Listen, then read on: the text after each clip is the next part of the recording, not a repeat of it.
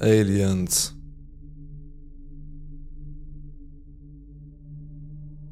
Ich bin 28 Jahre alt und männlich. Ich lebe direkt außerhalb von Chicago, über der Grenze in Indiana. Zurzeit mache ich ein Bachelorstudium an der Purdue-Universität. Ich bin nicht gerade das, was man einen wissenschaftlichen Analphabeten nennen würde, und ich halte mich für geistig ziemlich gesund. Ich hatte noch nie Probleme an dieser Front. Ich habe nur ein einziges Mal offen darüber diskutiert, und zwar bei einer zufälligen Quora-Frage, die mir ins Auge fiel, ebenfalls anonym. Ich bin also immer noch nicht sehr gut darin, offen darüber zu sprechen, und nur 2 Menschen, die mich kennen, wissen, was mir passiert ist. Ich hatte es lange Zeit vermieden, darüber zu sprechen, weil ich das Stigma fürchtete, das mit dem Thema verbunden ist. Vor allem in den Berufs- und Wissenschaftskreisen.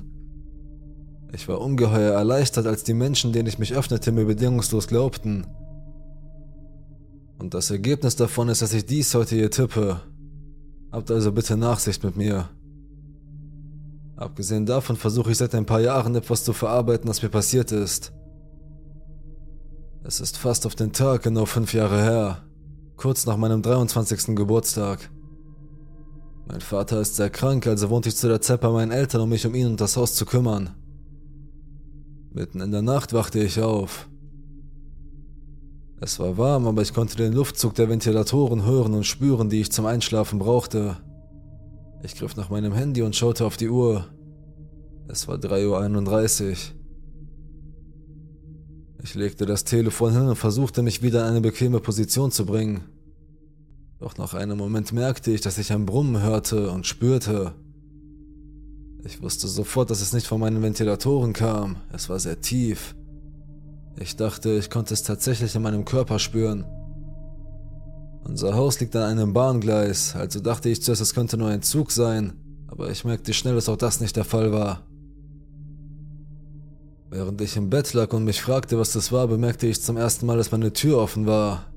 Meine Tür ist nachts nie offen. Verdammt, sogar tagsüber ist sie nie offen.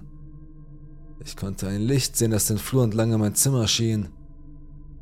Zuerst dachte ich, dass mein Vater vielleicht auf die Toilette ging und seine Taschenlampe herausgeholt hatte, aber dann wurde mir klar, dass das Licht irgendwie falsch war. Es hatte nicht die richtige Farbe. Als ich es beobachtete, wurde es immer heller. Es sah so aus, als hätte jemand ein weiß-blaues LED-Array am Ende des Flurs in der Küche aufgestellt. Als das Licht heller wurde, wurde auch das Brummen lauter. Ich wollte aufspringen, um nachzusehen, weil ich einen Eindringling befürchtete, als ich merkte, dass ich mich nicht bewegen konnte. Nun, lass mich das klarstellen. Ich konnte meine Hände, meinen Hals und meine Füße bewegen. Aber es fühlte sich an, als hätte jemand Gurte über meine Gliedmaßen und meinen Oberkörper gelegt. Nach einem kurzen Moment transzendenten Schreckens und Verwirrung dachte ich mir, okay, vielleicht ist das eine Schlaflähmung. Ich hatte natürlich schon darüber gelesen, aber so etwas noch nie erlebt. Gleich nach diesem Gedanken merkte ich, dass ich das Bett unter mir nicht mehr spürte. Ich begann mich in der Luft zu erheben und sanft, in Ermangelung eines besseren Wortes, zu meiner Tür und dem Licht zu schweben. Ich weiß, wie sich das anhört, aber ich meine es 100% ernst. Als ich durch die Tür und in den Flur schwebte, hatte ich freie Sicht auf das Zimmer meiner Eltern. Ihre Tür ist direkt neben meiner, auf der linken Seite des Flurs, wenn man aus meinem Zimmer kommt. Wenn man einen Schritt nach draußen macht, sich um 90 Grad dreht und einen weiteren Schritt macht, ist man in ihrem Zimmer. Jedenfalls konnte ich sie auf dem Bett liegen sehen und ich fing an zu schreien. Ich flehte um Hilfe. Sie haben sich nicht bewegt. Ich konnte sie nicht einmal atmen sehen und in diesem Moment war ich überzeugt, dass sie tot waren und ich der Nächste sein würde. Dieser Moment purer, unverfälschter Panik bewirkte, dass etwas in mir brach. Im Handumdrehen konnte ich meine Arme wieder bewegen und fuchtelte ohnmächtig in der Luft herum. Schließlich bekam ich meine Hände am Türrahmen zu fassen und klammerte mich um mein Leben. Ich klammerte mich an den Rahmen, als hinge mein Leben davon ab, denn in diesem Moment glaubte ich von ganzem Herzen daran. Zu meinem Entsetzen stellte ich fest, dass meine Finger langsam abzurutschen begannen, während ich unaufhaltsam den Flur hinunter in Richtung Küche gezogen wurde und grub meine Fingernägel so fest ich konnte, um zu versuchen, dies zu verhindern. Und in einem kurzen Anfall von Schmerz und Schrecken verlor ich den Halt und schwebte. Noch ein paar Sekunden des erschreckenden Schwebens und ich war in der Küche. Ich schwebte mit dem Kopf in Richtung unserer Hintertür. Es ist eine große Glasschiebetür und ich konnte sehen, dass das Licht von dort hereinschien. Etwas, das sich ungefähr so hell anfühlte wie die Sonne, schwebte direkt über unserem Pool. Wir haben einen großen Swimmingpool, der sich fast in der Mitte unseres Gartens befindet, der komplett mit einem 10 Fuß hohen Sichtschutzzaun eingezäunt ist. Was auch immer das war, es musste direkt über dem Wasser sein, vielleicht ein paar Meter über dem Boden. Ich nahm all dies innerhalb eines Herzschlags auf und war immer noch in einem Zustand des Schreckens, den ich nie angemessen erklären kann, als ich den Luftzug spürte. Die Hintertür stand weit offen. Aber ich kann beim besten Willen nicht sagen, ob sie schon die ganze Zeit offen war oder ob sie gerade vor meinen Augen geöffnet wurde. In diesem Moment begann ich, mich langsam wieder auf den Boden zu senken. Ich spürte den kalten Boden an meinem Rücken, der sich mein Hemd leicht angehoben hatte. Gerade als ich den Boden berührte, sah ich sie. Wenn ich dachte, ich hätte vorher Angst gehabt, war das nichts im Vergleich zu diesem Moment hier. Einer trat ein und machte einen Schritt, um sich links von mir über mich zu stellen. Er schaute auf mich herab und selbst aus meiner Perspektive auf dem Boden konnte ich erkennen, dass dieses Ding verdammt groß war. Wenn ich raten müsste, würde ich sagen, 2 bis 2,5 Meter mindestens. Wir haben 9 Fuß hohe Decken in der Küche und sein Kopf war schockierend nah an der Decke. Das Licht war zu diesem Zeitpunkt so schmerzhaft hell, dass ich nicht viel erkennen konnte, da es durch das Licht hinter uns etwas abgeschattet wurde. 2 weitere traten ein und stellten sich zu beiden Seiten meiner Schultern auf. Sie standen an der Tür, fast wie Wachen. Denk daran, dass dies alles ziemlich schnell passiert ist und in diesem Moment begann ich zu ahnen, worum es sich handelte. Der Schrecken ist unaussprechlich. Ich erinnere mich, dass ich dachte, sie sähen überhaupt nicht so aus, wie sie auf den Filmen dargestellt werden. Sie waren skelettartig und ihre Haut sah aus, als wäre sie... Naja, ich habe keine Ahnung, aber sie sah nicht wirklich wie unsere Haut aus. Sie war einfach seltsam. Derjenige, der links von mir stand, hatte etwas in seiner Hand. Als ich meinen Hals drehte, um es besser sehen zu können, konnte ich etwas mehr von seiner Form erkennen. Es waren die Finger. Gott, ich kann gar nicht beschreiben, was der Anblick dieser Finger in mir auslöste. Sie sahen fast wie Spinnen aus. Viel zu lang und viel zu viele Gelenke. Bis heute ist das wahrscheinlich das Bild, das mir am meisten im Gedächtnis geblieben ist. Es umklammerte dieses schwarze Ding. Es erinnerte mich fast an ein iPhone ohne Strom. Aber es war dünner, fast wie eine Fernbedienung oder eine sehr kurze Stange mit einer quadratischen Form, mit abgerundeten Kanten. Einfach ein glattes, glasartiges Ding. Es bewegte seine Finger darüber und jeder einzelne Muskel in meinem Körper spannte sich an. Die Luft schoss in meine Lungen, als sie sich ganz ausdehnten und jedes einzelne Glied schoss gerade heraus. Es war, als wäre ich ein Brett aus Holz. Mein Kiefer war so fest zusammengebissen, dass ich dachte, meine Zähne würden zerbersten. Ich verlor jegliche Kontrolle. Das Einzige, was ich zu diesem Zeitpunkt noch bewegen konnte, waren meine Augen und selbst da nur sehr wenig. Es war, als wären die Signale meines Nervensystems völlig unterbrochen worden und ein anderes, fremdes Signal wurde an ihre Stelle gesetzt. Die beiden, die hinter mir stehen, schieben sich ein Stück nach vorne und ich beginne mich wieder aufzurichten. Ich spüre Finger auf meinen Schultern und beginne zur Tür hinauszuschweben. Und in der Sekunde, in der ich zur Tür hinauskomme, ist das Licht so überwältigend stark und dann... nichts. Ich wache in meinem Bett auf. Es ist 5:45. Ich schwitze wie verrückt. Mein Magen schmerzt. Ich stehe auf und beginne mit meiner morgendlichen Routine. Ich versuche, das Erlebnis als Traum abzutun und es klappt. Als ich gerade unter die Dusche steigen will, bemerke ich einen stechenden Schmerz. Ich schaue in den Spiegel. Ich habe überall blaue Flecken. Arme, Knöchel, Oberschenkel, aber am schlimmsten sind sie an den Schultern und am Rücken. Ganz deutlich waren da so etwas wie Handabdrücke zu sehen, wenn auch sehr längliche. Ich übergebe mich fast augenblicklich. Ich versuche mich zusammenzureißen und gehe zurück in mein Zimmer. Ich sehe meinen Türrahmen, ich sehe die Kratzer. Ich sehe, dass sie mit meinen Fingern übereinstimmen. Ich sehe das Holz und das Blut unter meinen Fingernägeln. Ich habe mich mit all dem nie ganz abgefunden. Meine Verlobte hat mich ermutigt, davon zu erzählen, aber es fühlt sich immer noch sehr unangenehm und erschütternd an, einfach hindurchzugehen. Während ich dies tippe, sind meine Hände auf gefühlte Minusgrade gesunken und mein ganzer Körper zittert. Ich bin sicher, wenn mich meine Verlobte fragen würde, würde sie mir sagen, dass ich auch extrem blass bin. Sogar noch blasser als sonst. Genau das passiert jedes Mal, wenn ich daran denke.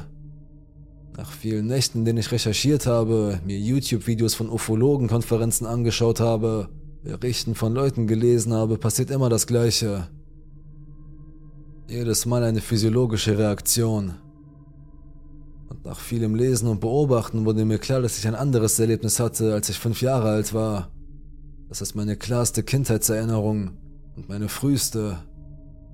Die meisten meiner Kindheitserinnerungen sind verschwommen. Mehr Schnappschüsse.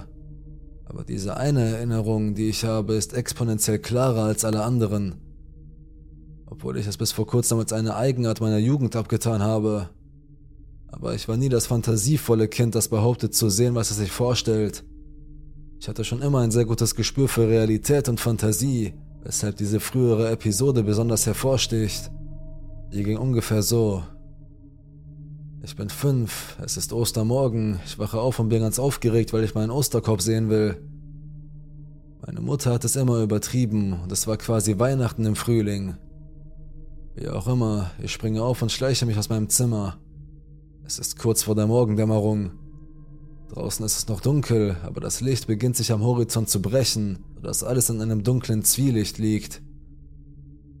Ich schleiche den Flur entlang, wohl wissend, dass meine Eltern noch schlafen und in der Hoffnung, dass sie bald aufwachen, damit ich mich über einen riesigen Korb mit Spielzeug und Süßigkeiten hermachen kann. Als ich das Ende des Flurs erreiche und einen Blick ins Wohnzimmer werfe, sehe ich es. Zuerst denke ich, meine Eltern sind wach, aber als ich einen klaren Blick darauf werfe, erkenne ich es. Dieser Teil ist etwas unscharf. Ich erinnere mich, dass es groß war und grau. Und irgendetwas in seiner Haut ließ mich an ein kurzes Fell denken, also dachte ich natürlich, es sei der Osterhase. Aber die eigentliche Form des Dings entzieht sich mir, nur dass es groß und grau war. Das Seltsame ist, wenn ich ihn mir vorstelle, ist alles andere in der Szene kristallklar. Alles, nur das nicht. Ich sehe es in meinem Kopf und es ist, als hätte jemand einen Unschärfefilter über diese Form gelegt, so wie sie die Gesichter der Leute in Cops machen. Vielleicht ist das der Grund, warum ich den Eindruck eines Fells hatte. Oder vielleicht war es in Wirklichkeit unscharf, wie eine aktive Tarnung. Aber irgendetwas an dieser Erinnerung tauchte oft in meinen Gedanken auf. Zum Beispiel, wenn ich zum Zahnarzt gehe und alles ist gut, bis sie mich hinlegen und das Licht in meine Augen leuchten und die Bohrer und Saugrohre anfangen zu arbeiten und dieser Urschreck einsetzt. Seit der ersten Begegnung ist es das, was in meinem Kopf zu blinken beginnt, und das Osterhasenerlebnis ist heutzutage viel seltener, aber es passiert trotzdem noch ab und zu. All diese winzigen und nicht so winzigen Dinge, über die ich mir vorher nie wirklich Gedanken gemacht habe, scheinen im Lichte der Erfahrung, über die ich zuerst geschrieben habe, einen beängstigenden Sinn zu ergeben. Ich weiß nicht genau, was mit mir passiert ist. Ich werde auch nicht behaupten, dass ich es weiß. Ich weiß nur, dass es kein Traum war. Es war keine Schlaflähmung. Ich bin auch nie geschlafwandelt. Es gab physische Anzeichen dafür, dass etwas passiert ist. Ich ärgere mich über mich selbst, weil ich versucht habe, es zu verdrängen und nicht alles dokumentiert habe, obwohl die Kratzer am Türrahmen meines Elternhauses immer noch deutlich sichtbar sind. Wenn jemand Fragen hat, würde ich mehr als glücklich versuchen, die zu beantworten, aber was ich wirklich möchte, ist von Menschen, die ähnliche Erfahrungen gemacht haben, zu hören. Wie es im Vergleich zu mir ist, was gleich ist, was anders ist, all das. Als ich nach irgendeiner Art von Anleitung oder Hilfe suchte, kontaktierte ich schließlich jemanden und sie führten ein 2- bis 3-stündiges Telefoninterview mit mir und gaben mir den Namen eines Hypnotherapeuten in Chicago. Aber die ganze Sache hinterließ einen schlechten Geschmack in meinem Mund. Sie versuchten immer wieder, es als positiv darzustellen. Sie versuchten zu sagen, sie seien wohlwollend. Und ich kann mit Bestimmtheit sagen, dass an ihnen absolut nichts Wohlwollendes war. Ganz und gar nicht. Vielleicht nicht unbedingt böswillig, aber ganz sicher völlig gleichgültig, wie es um mein Wohlbefinden bestellt war. Ich schaute in ihre Augen. Der größte Teil des Gesichts war verdunkelt, aber die Augen konnte ich erkennen. Da war nichts Freundliches oder Wohlwollendes zu sehen. Bin mir sicher, dass ich in diesem Moment ein Ding war, kein fühlendes Wesen, soweit es ihn betraf. Es fühlte sich nicht unbedingt roboterhaft an, eher distanziert. Ich weiß nicht, ich könnte mich irren. Woran ich mich aber nicht irre, dass es in keiner Weise eine positive Erfahrung war. Seitdem wurde bei mir ein schweres, abnormales, hormonelles Ungleichgewicht diagnostiziert. Ich hatte bereits einen Nervenschaden und einen implantierten Neurostimulator in der Wirbelsäule, weshalb ich viele Scans durchführen ließ. Er wurde mir eingesetzt, als ich 17 war, nach einer Stromschlagverletzung. Dabei wurden die meisten Nerven in meinem linken Bein zerstört. Jedenfalls haben sie sich mein Gehirn genau angesehen. Aber jetzt kann ich wegen meines Wirbelsäulenimplantats kein MRT machen, aber bei einem CT wurde eine abnormale Masse in meinem Gehirn entdeckt, die auf früheren Scans nicht zu sehen war. Sie sagen, dass sie gutartig ist, aber sie können sie nicht in ausreichender Auflösung sehen, um eine eindeutige Diagnose zu stellen. Außerdem habe ich ein seltsames, schwarzes Ding unter der Haut meiner linken Seite. Genau an der Kniescheibe. Und das ist zufällig genau dort, wo der Nervenschaden in diesem Bein ist. Es sieht aus wie ein Stück Blei oder so etwas unter der Haut. Ich wollte schon mal rausschneiden lassen, aber der Arzt konnte es nicht entfernen. Er sagte, es störe mich nicht und verursache keine Probleme, also sollte ich es lassen. Abgesehen von der Nervenschädigung ist alles andere bald nach der Erfahrung passiert. Ich habe noch eine andere seltsame Nebenwirkung, aber ich bin mir nicht hundertprozentig sicher, ob sie darauf zurückzuführen ist, dass der Neurostimulator das EM-Feld meines Körpers verändert oder auf etwas anderes. Aber ich kann Glühbirnen ausblasen. Ich kann es dokumentieren. Freunde, Familie, Professoren, Fremde und so weiter haben es bezeugt. Es geschieht mit einer solchen Zuverlässigkeit, dass ich aufgrund meiner Nähe und der Art der Glühbirne fast sagen kann, wann es passieren wird. Die Lampe stand früher neben meinem Bett. Die Glühbirne brannte immer wieder durch oder explodierte. Ich habe verschiedene Fassungen ausprobiert, aber das Multimeter hervorgeholt und alles getestet. Alles war normal, gleiches Ergebnis. Das Problem wurde behoben, indem ich sie von mir wegstellte. Einige Professoren der Technischen Fakultät haben sich sogar dafür interessiert, mir zu helfen, die genaue Ursache herauszufinden. Ich gehe einen Flur mit einer niedrigen Decke entlang. 4 Leuchtstoffröhren brennen durch, als ich nacheinander an ihnen vorbeigehe. Das passiert immer wieder, aber es ist eher eine interessante Eigenart als ein wirkliches Problem. Wenn wir die Ursache herausfinden, werde ich auf jeden Fall posten, was es ist. Ich will nur wissen, was mit mir passiert ist.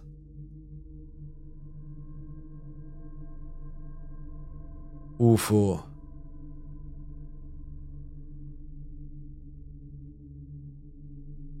Das begann im Spätwinter 1978. Wir drei, ich, Ronnie und Tom, arbeiteten an einer Outdoor-Schule hoch in den Bergen von San Bernardino. Die Outdoor-Schule hatte für das Wintersemester ein Sommercamp übernommen. Dieses Camp befand sich in einem Tal in den Bergen, wo sich die Berge durch die tektonischen Kräfte, die sie geschaffen hatten, verengten und krümmten. Das Camp war über den Rim of the World Highway zu erreichen, der die westliche Grenze des Campgeländes bildete. Die Rim Road verlief direkt am Rand der Berge entlang, mit dem Camp auf der einen Seite der Straße und einem steilen Abhang auf der anderen Seite. Die Straße überquerte einen der vielen Rockfalls, enge, mit Felsen gefüllte Schluchten, die auf dem Gipfel des Berges beginnen und tausende von Metern in Richtung des Beckens von Los Angeles hinabstürzen. Wir hatten uns in dieser Nacht zu dem Felssturz geschlichen, weil wir wussten, dass die Aussicht auf die Lichter der Stadt unter uns spektakulär sein würde. Die Santa Ana oder Teufelswinde hatten in den vergangenen 3 Tagen von der Wüste über die Berge bis hinunter ins Becken von Los Angeles geblasen. Die Santa Ana-Winde hatten jedes Molekül des Smogs aus dem Becken geschrubbt und boten einen kristallklaren und ungehinderten Blick aus 7000 Fuß Höhe auf die Lichter der Stadt darunter. Als wir kurz vor Mitternacht an unserem Platz ankamen, hätte der Anblick nicht spektakulärer sein können. Als wir auf der anderen Seite des Highways an einer kleinen gepflasterten Ausfahrt standen, breiteten sich die Lichter der Stadt vor uns aus wie ein riesiger bunter Teppich aus leuchtenden geometrischen Formen. Die großen Durchgangsstraßen waren in verschiedenen Farben beleuchtet, je nach Wahl der Straßenbeleuchtung durch die Gerichtsbarkeit. Rot-weiße Verkehrsschlangen waren tausende von Metern unter uns zu sehen, selbst zu dieser Nachtzeit. Wir konnten bis zu der Stelle sehen, an der die Lichter endeten und der Pazifische Ozean in der Dunkelheit lag. Wir standen in einem losen Kreis, ich, Tom und Ronnie, zusammengekauert und aufgeregt über den erstaunlichen Anblick unter uns. Ronnie war derjenige, der zur Sache kam. Er zog einen seiner berühmten, handgerollten Joints heraus. Er zündete ihn an, wie es Tradition ist, nahm einen Zug davon und schwenkte ihn in der Luft, als würde er eine Geschichte erzählen. Als ich dem Bogen der roten Glut durch die Luft folgte, während Ronnie gestikulierte, bemerkte ich zum ersten Mal ein helles, orange-weißes Licht, das über die Spitze des Berges hinter uns kam. Es beleuchtete den Berg im Gegenlicht und war bald über dem Gipfel, wanderte auf unserer Seite des Berges hinunter und folgte dem Canyon hinunter in Richtung des Beckens. Wir alle bemerkten die Veränderung der Helligkeit und drehten uns in Richtung seines Ursprungs. Zuerst hörte ich keine Geräusche, aber als es näher kam und in der nächsten Schlucht den Berg hinunterkam, hörte ich ein Geräusch, das sich für mich so anhörte, wie ich mein Objekt vorstelle, das in der Atmosphäre ein eigenes Vakuum erzeugt. Als würde die Luft selbst zerrissen werden. Es gab keine Flugzeuggeräusche, nur ein plötzliches Vakuum und einen leeren Raum in der Luft. Das UFO hatte die vage Form eines Kürbiskerns mit einem sehr hellen, rötlich-orangenen Leuchten an der dickeren Spitze des Kerns und einem orangefarbenen weißen Dampf, der hinter ihm herzog. Es kam über den Berg und die Schlucht hinunter in einer konstanten Höhe von 100 Fuß über dem Berg und beleuchtete den Boden unter ihm. Es folgte der Kontur des Canyons, bis er eine Höhe von etwa 2000 Fuß über dem darunterliegenden Tal erreichte, wo er sich abflachte und nach Westen Richtung Ozean flog. Es fiel in weniger als 10 Sekunden 4.000 bis 5.000 Fuß tief in den Canyon unter uns und ein paar Meilen westlich von uns. Das Flugobjekt war deutlich sichtbar und leuchtete hell, während es mit hoher Geschwindigkeit seinen Weg nach Westen zurücklegte. Ebenfalls deutlich sichtbar waren die Lichter eines kleinen Flugzeugs, das in westlicher Richtung vor dem UFO flog. Während wir die blinkenden Lichter des Kleinflugzeugs beobachteten, sahen wir, wie das UFO seine unglaubliche Geschwindigkeit schnell verringerte und dann direkt neben dem Kleinflugzeug zum Stehen kam. Von unserem Aussichtspunkt auf dem Berg aus befand sich das UFO auf der linken Seite und sah aus, als befände es sich auf der gleichen Höhe und extrem nah an dem Flugzeug. Plötzlich beschleunigte das UFO nach vorne, drehte nach links und verschwand über den Pazifik in Richtung Mexiko.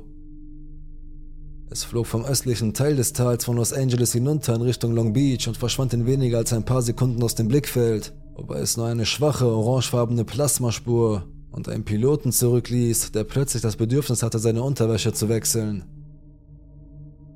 Wir standen wie gebannt und starrten auf den leeren Raum, in dem sich das UFO befand, und dann sahen wir uns alle gegenseitig mit einer Mischung aus Ehrfurcht und Panik in den Augen an. Ronnie drückte ganz langsam und bedächtig den Joint am Absatz seines Stiefels aus und steckte ihn in seine Tasche. Dann fingen wir alle auf einmal an zu reden. Was zum Teufel war das? Wo ist es hin? Das war der Moment, in dem die Panik einsetzte. Wir sahen uns alle einmal an und rannten dann in vollem Tempo zurück zu unseren Kabinen. Wir sprachen erst darüber, als wir das nächste Mal zusammen waren, ohne dass jemand anderes dabei war, denn wie soll man so ein verrücktes Gerede erklären? Wir hatten an unserem gemeinsamen Leben schon viele verrückte Sachen gesehen, aber keiner von uns konnte sich erklären, was wir in dieser Nacht gesehen hatten. Wir versuchten herauszufinden, wie wir an Informationen über das, was wir gesehen haben könnten, herankommen könnten, aber wir saßen 5 Tage die Woche in den Bergen fest, ohne Fernsehen, Zeitung, Radio, das war lange vor dem Internet. Diese Sichtung wurde zum Dreh- und Angelpunkt zwischen uns dreien, etwas, über das wir immer wieder diskutierten und versuchten es herauszufinden, es aber nie schafften. Nachdem das Semester vorbei war, gingen wir im Sommer alle getrennte Wege. Ronnie ging zur kalifornischen Forstbehörde, um als Feuerwehrmann in der freien Natur zu arbeiten. Tom reiste nach Hawaii, um in einem YMCA-Sommercamp zu arbeiten. Und ich ging zurück nach Big Bear, um dort in einem YMCA-Sommercamp zu arbeiten. Und an dieser Stelle wird die Geschichte wirklich seltsam. Weder Ronnie noch Tom erlebten das Ende dieses Sommers. Ronnie kam bei dem Spanish Ranch Fire in der Nähe von San Luis Obispo ums Leben. Weniger als 2 Wochen nachdem ich erfahren hatte, dass Ronnie tot war, erfuhr ich, dass Tom vor der Küste von Hawaii verschwunden war. Die Geschichte besagt, dass er am Strand war und von einer Riesenwelle hinausgespült wurde, dann von Haien gefressen wurde und seine Leiche nie gefunden wurde. Zu sagen, dass ich seelisch erschüttert war, wäre eine Untertreibung. Dass zwei deiner Freunde, die eine unheimliche UFO-Begegnung miterlebt hatten, innerhalb von 6 Monaten, nachdem sie das UFO gesehen hatten, auf ungewöhnliche Weise starben, hat mich wirklich sehr lange erschreckt. Ich dachte ständig an Feuer, Wasser, Erde und Luft. Danach habe ich mich viele Jahre lang nicht in eine Situation begeben, in der eines dieser Elemente mich töten könnte. Das ist meine UFO-Geschichte. Ich weiß immer noch nicht, was in dieser Nacht passiert ist. Ich weiß nur, dass es völlig verrückt war und mein Leben unwiderruflich verändert hat. Ich weiß, was mit Ronnie passiert ist, und ich habe den Ort besucht, an dem er umgekommen ist. Tom hingegen könnte noch am Leben sein, denn ich habe das starke Gefühl, dass er seinen eigenen Tod vorgetäuscht hat. Aber das ist eine Geschichte für ein anderes Mal.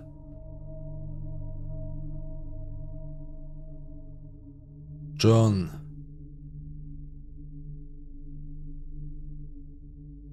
Bevor ich anfange, diese besondere Erfahrung zu erzählen, möchte ich meinen Grund für die Veröffentlichung vorwegnehmen. Dies geschah vor einigen Jahren und ich war immer schnell dabei, es zu verdrängen und zu versuchen, es zu vergessen, aber ein Gespräch, das ich vor kurzem hatte, inspirierte mich dazu, meine Geschichte aufzuschreiben, damit Leute mit mehr Erfahrung mit paranormalen und übersinnlichen Phänomenen mir sagen können, was ich erlebt habe, wenn überhaupt. Das Ganze spielte im Nordwesten Montanas im Spätherbst 2009. Als ich 17 war, zog ich bei meinen Eltern aus und mit einem Arbeitskollegen, den ich John nennen werde, in seinen Wohnwagen. Wir haben uns auf der Arbeit gut verstanden und waren schon eine Weile in derselben wöchentlichen Dungeons & Dragons Gruppe. Was die Kompatibilität angeht, war das eine der besten Mitbewohnersituationen, die ich je hatte, und wir wurden während dieser Zeit enge Freunde. Wir wohnten zusammen, bis ich kurz darauf 18 wurde und einige persönliche Dinge in meiner Familie passierten. Am Ende zog ich für eine Weile wieder bei ihnen ein, damit ich ihnen helfen konnte, einige Rechnungen zu bezahlen. Es dauerte etwa 3 Monate, bis sich die Situation stabilisierte, und ich rief diesen Freund an, um wieder dorthin zu ziehen. Das war das erste Mal, dass ich das Gefühl hatte, dass etwas nicht stimmte, obwohl es schon so lange her ist, dass ich mich nicht mehr an die Einzelheiten des Gesprächs erinnern kann. Ich hatte nur das Gefühl, dass etwas nicht stimmte, und das hielt noch eine Weile an, nachdem ich den Hörer aufgelegt hatte. Das Endergebnis war, dass ich wieder einziehen durfte, was ich erwartet hatte. Ich wartete auf einen freien Tag, und ein anderer Freund, den ich Dave nennen werde, kam, um mir beim Umzug zu helfen. Dave war ein weiterer D&D-Kumpel aus einer anderen Gruppe, und wir dachten uns, dass wir auftauchen und John zu einer One-Shot-Sitzung oder so überreden würden. Also luden wir mein ganzes Zeug ein und fuhren dorthin, und es war ein Albtraum. Von dem Moment an, als John die Tür öffnete, war alles falsch. Ich will nicht sagen, dass John ein Sauberkeitsfanatiker war, aber er versuchte, seinen Freiraum zu bewahren, und er hatte immer darauf bestanden, dass wir für die Gesellschaft aufräumten, als ich bei ihm wohnte. Ich stand mit offenem Mund da und sah die dicke Staubschicht, die fast alles bedeckte, und je länger ich mich umsah, desto schlimmer wurde es. Auf dem Tisch stand ein halb aufgegessener Teller mit verschimmeltem Essen, beide Spülbecken in der Küche waren ebenfalls verschimmelt, und die Luft im Wohnwagen stank, sogar mehr, als ich bei verschimmeltem Geschirr erwarten würde. Ich war vom Zustand des Wohnwagens sehr überrascht, aber der Zustand meines Freundes war noch schockierender. Er arbeitete in einer Bank und hatte sich immer sauber gehalten, aber jetzt sah er aus wie ein Wrack. Er hatte abgenommen, seine Haut sah ungesund wächsern aus, sein Haar war zugewachsen und fettig, und sein Körpergeruch war schrecklich. Sein Geruch ist das Erste, was mich auf die Idee bringt, dass mit der Situation etwas nicht stimmt. Ich spiele seit langem D&D und mache andere Nerd-Sachen, und ich muss leider sagen, dass viele Nerds nicht die besten Hygienepraktiken haben. Um es kurz zu machen, ich habe in meinem Leben schon einige ziemlich penetrante Körpergerüche erlebt, aber das hier war anders. Es war der fast kränklich süße Geruch von etwas Totem, aber nicht ganz. Ich habe noch nie etwas Ähnliches gerochen, weder vorher noch nachher. Zu diesem Zeitpunkt der Begegnung habe ich ein allgemeines Unbehagen und ich hatte keine Lust, in den Wohnwagen zu gehen. Aber John lädt uns ein, und weil ich nicht unhöflich sein will, gehe ich hinein. Zu diesem Zeitpunkt denke ich, dass etwas Verrücktes passiert ist, während ich weg war. John war mit niemandem zusammen, also dachte ich nicht, dass es sich um eine Depression infolge von Liebeskummer handelte, und wir waren auch nach meinem Auszug noch gut im Kontakt geblieben. Und selbst als dieser Kontakt etwas abflaute, hörte ich von unseren gemeinsamen Freunden immer noch von den D&D-Sitzungen, an denen er teilnahm. Trotzdem, obwohl ich nichts davon gehört hatte, war offensichtlich etwas passiert. Als ich also mit Dave in seinem staubigen Wohnzimmer stehe, frage ich John, ob alles in Ordnung sei. Nach 3 Sekunden des Schweigens versichert er mir, dass alles in Ordnung ist. Nur dass er versucht, nicht den Zustand seines Hauses zu erklären, und was noch seltsamer ist. Er sagt, ihr könnt hier pennen, und geht einfach in den hinteren Teil des Hauses. Ich hatte ihn immer als fleißigen Gastgeber kennengelernt, also war das gelinde gesagt seltsam, obwohl im Grunde nicht so lief, wie ich es erwartet hatte. Oder wie ich es in Erinnerung hatte, also war es vielleicht noch am wenigsten seltsam, dass er uns im Wohnzimmer seines hässlichen Hauses absetzte. Jetzt kommt der Teil, wo ich ziemlich froh bin, dass Dave da war. Für mich war dieser schäbige Wohnwagen mein Zuhause. Von meinem 3-monatigen Besuch bei meinen Eltern hatte ich mehr als ein Jahr dort gelebt, und ich hatte ein Gefühl der Zugehörigkeit zu diesem Ort, das mich, glaube ich, für Dinge blind machte, die für Dave offensichtlich waren. Trotz des Zustands der Dinge und der Tatsache, dass ich von meinem Freund allein gelassen wurde. Ich hatte nichts an meinem Plan, dort zu wohnen, geändert. Ich stellte meine Sachen ab und machte mich daran, ein wenig aufzuräumen, aber Dave hielt mich auf und wies mich auf Dinge hin, die mir bis dahin nicht aufgefallen waren. Die Staubschicht war im gesamten Wohn- und Küchenbereich gleichmäßig und ungestört, mit Ausnahme der dünnen Spur, die von der Eingangstür zum Flur und zur Rückseite des Wohnwagens führten. Zu mir flüsternd sagte Dave: Hier wurde schon lange nichts mehr benutzt. Und als ich mich umschaute, wurde mir klar, dass er recht hatte. Der Fernseher, der Computer, die Couch und die Stühle. Der Esstisch mit seinem verfaulten Essen. Er hat seit einem Monat, vielleicht sogar länger, nichts davon mehr angefasst. Dave geht leise, fast heimlich in die Küche, um den Kühlschrank zu inspizieren. Er weist auf ein paar dicke Staubflecken auf den flacheren Flächen des Kühlschranks hin, aber hier ist es schwieriger zu erkennen. Der Metallgriff des Kühlschranks war etwas verschmutzt, aber er war nicht völlig verstaubt. Als ich an Dave vorbeiging, griff ich mit meinen Fingern nach dem Kühlschrank und öffnete ihn. Ich schlage meinen Arm über mein Gesicht und vergrabe meine Nase in der Ellenbeuge, als ich den Kühlschrank etwa zur Hälfte öffne. Nach einer Sekunde trete ich zurück, wende mich ab und versuche, meinen Brechreiz zu unterdrücken.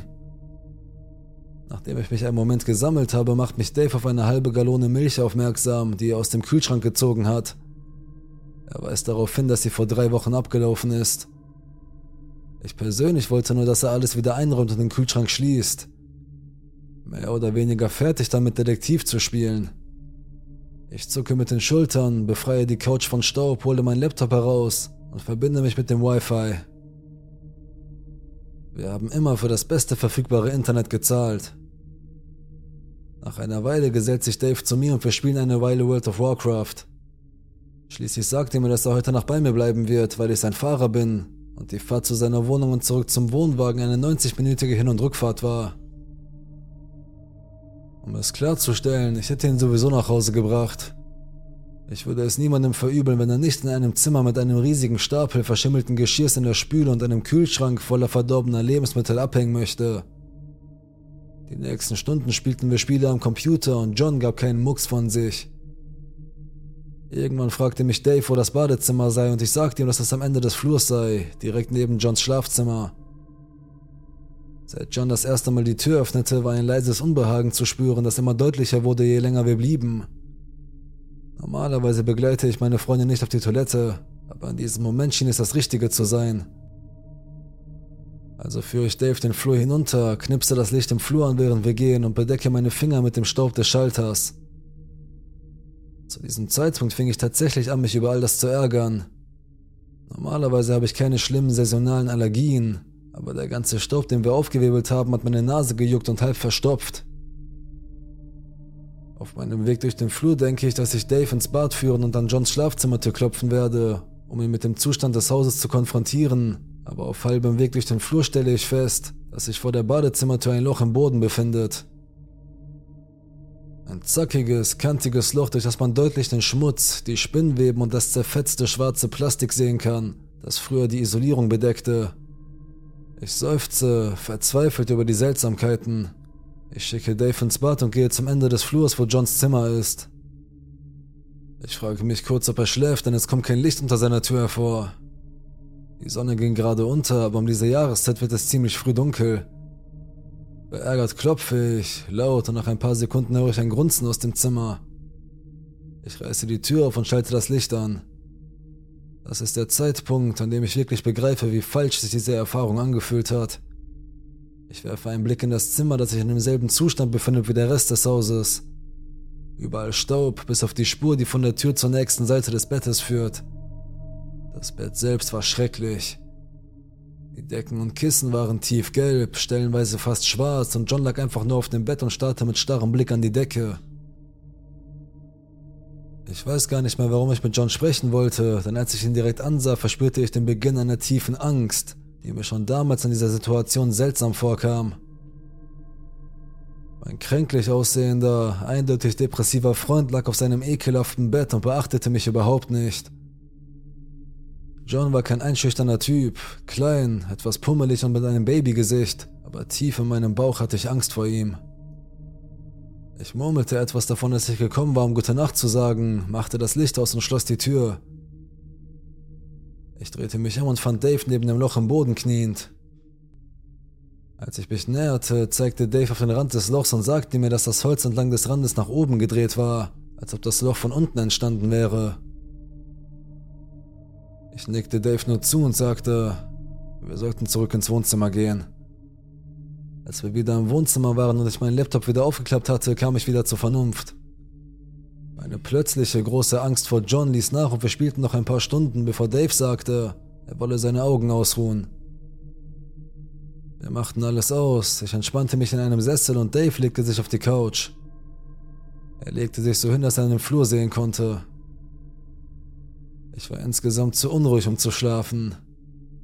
Nachdem ich mir Johns Zimmer angeschaut hatte, war ich zu dem Schluss gekommen, dass ich doch nicht hier wohnen würde. So sehr es mir auch nicht mehr gefiel, bei meinen Eltern zu wohnen, so war es doch besser als das, was John vorhatte. Leise erzählte ich Dave, dass alles nicht stimmte und erklärte ihm ein wenig, dass John, wie ich ihn kannte, es nie so weit kommen lassen würde. Wir wägten die Möglichkeiten ab. Ein psychotischer Zusammenbruch oder vielleicht Drogen. Das sind alles noch mögliche Erklärungen für sein seltsames Verhalten, aber mein Gefühl sagt mir, dass keiner davon die Antwort ist. Nach einer Weile verfallen wir in Schweigen und ich warte gerade darauf, dass die Sonne aufgeht und frage mich, warum wir nicht schon längst losgefahren sind, als Dave mit seiner Hand eine Bewegung macht, um meine Aufmerksamkeit zu erregen. Er deutet in Richtung Flur und ich drehe langsam meinen Kopf im Sessel, um nachzusehen. Und nach vielleicht 15 Sekunden, in denen ich angestrengt in den dunklen Flur starre, höre ich ein lautes Knarren aus der Dunkelheit. Eine Weile und ein paar Knarren später und ich sehe Johns dunkle Silhouette am Rand der Küche im Flur stehen und dieses tiefe Gefühl der Angst macht sich wieder in mir breit. Das Einzige, womit ich es vergleichen kann, ist, dass ich einmal alleine wandern war und auf dem Weg in die entgegengesetzte Richtung direkt in einen Bären lief. Ich hatte Bärenspray bei mir, das ich damals nicht gebraucht habe, aber es war eine schreckliche Erfahrung und wenn ich ehrlich bin, habe ich das Wandern seitdem nie wieder richtig genossen. Allein die Tatsache, dass ich diesem Ungetüm von einem Bären gegenüberstand und nicht zwischen uns war, weckte mir einen so tief sitzenden Schrecken, dass ich immer noch eine Gänsehaut bekomme, wenn ich daran denke. Ich habe aber auch schon vielen Verrückten gegenübergestanden und keine solche Angst verspürt. Ich war nicht furchtlos, als ich versuchte, einem messerschwingenden Durchreisenden auszuweichen, der mich mit Kauderwelsch anbrüllte. Aber es war eine menschliche Bedrohung, wenn das Sinn macht. Mir ist klar, dass ich ziemlich weit von meiner Schilderung der Ereignisse abgewichen bin, aber ich denke, dass es wichtig ist, dies deutlich zu machen. Als ich John in der Dunkelheit des Flurs lauern sah, löste das in mir einen so starken Angstzustand aus, dass ich das Gefühl habe, keine andere Wahl zu haben, als nach unkonventionellen Antworten auf die Frage zu suchen, was mit meinem Freund geschehen ist. Denn das Einzige, was mit dem Gefühl der Angst vergleichbar ist, das mein kleiner, pummeliger Freund mit dem Babygesicht in mir auslöste, war die Begegnung mit einem der größten Raubtiere der Erde. Irgendetwas war nicht in Ordnung und gefährlich, und ich kann es nicht analytisch begründen, aber mein Instinkt sagte mir, dass ich in einer Weise in Gefahr war, auf die ich nie vorbereitet gewesen war. Um die Geschichte bis zum Ende vorzuspulen. Wir lagen schweigend da, während er stundenlang im Flur lauerte. Als ich Dave kürzlich fragte, erzählte er mir, dass John mindestens 2 Stunden dort stand. Schließlich schlich er in den Flur entlang zurück in sein Schlafzimmer und leise und schnell packten wir unseren Kram zusammen, schlichen zu unserem Auto und fuhren davon. Ich habe mich danach noch ein bisschen bei unseren gemeinsamen Freunden umgehört, aber sie haben mir alle dasselbe erzählt. Eines Tages kam er einfach nicht mehr vorbei. Später erfuhr ich von jemandem, der mit seinen Eltern gesprochen hatte, dass er sie angerufen und gesagt hatte, er würde die Stadt verlassen und niemand, den ich kenne, hat ihn seitdem gesehen oder von ihm gehört. Ich habe meistens versucht zu vergessen, dass das alles passiert ist. Eine Zeit lang hatte ich Panikattacken, wenn ich daran dachte. Mir ist klar, dass nichts offenkundig Paranormales stattgefunden hat, also tut es mir leid, wenn ich dies an der falschen Stelle gepostet habe. Aber mein Bauchgefühl sagt mir, dass etwas sehr Ungewöhnliches stattgefunden hat. Wenn jemand einen Einblick hat, würde ich mich freuen, ihn zu hören. Und wenn du mehr Details brauchst, werde ich Fragen nach bestem Wissen und Gewissen beantworten. Und wenn du mir nicht glaubst, ich mache dir keinen Vorwurf.